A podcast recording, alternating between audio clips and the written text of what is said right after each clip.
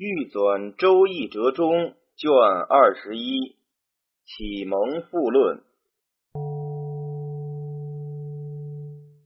诸子之作启蒙，盖因以象数言义者，多穿学而不根，知离而无据。然义之为书，实以象数而作，又不可略焉而不讲也。且在当日言图书卦画诗数者，皆创为议论以毁惩罚，失其独志而资先贤，故诸子述此篇以授学者，以为欲知义之所以作者，于此可得其门户矣。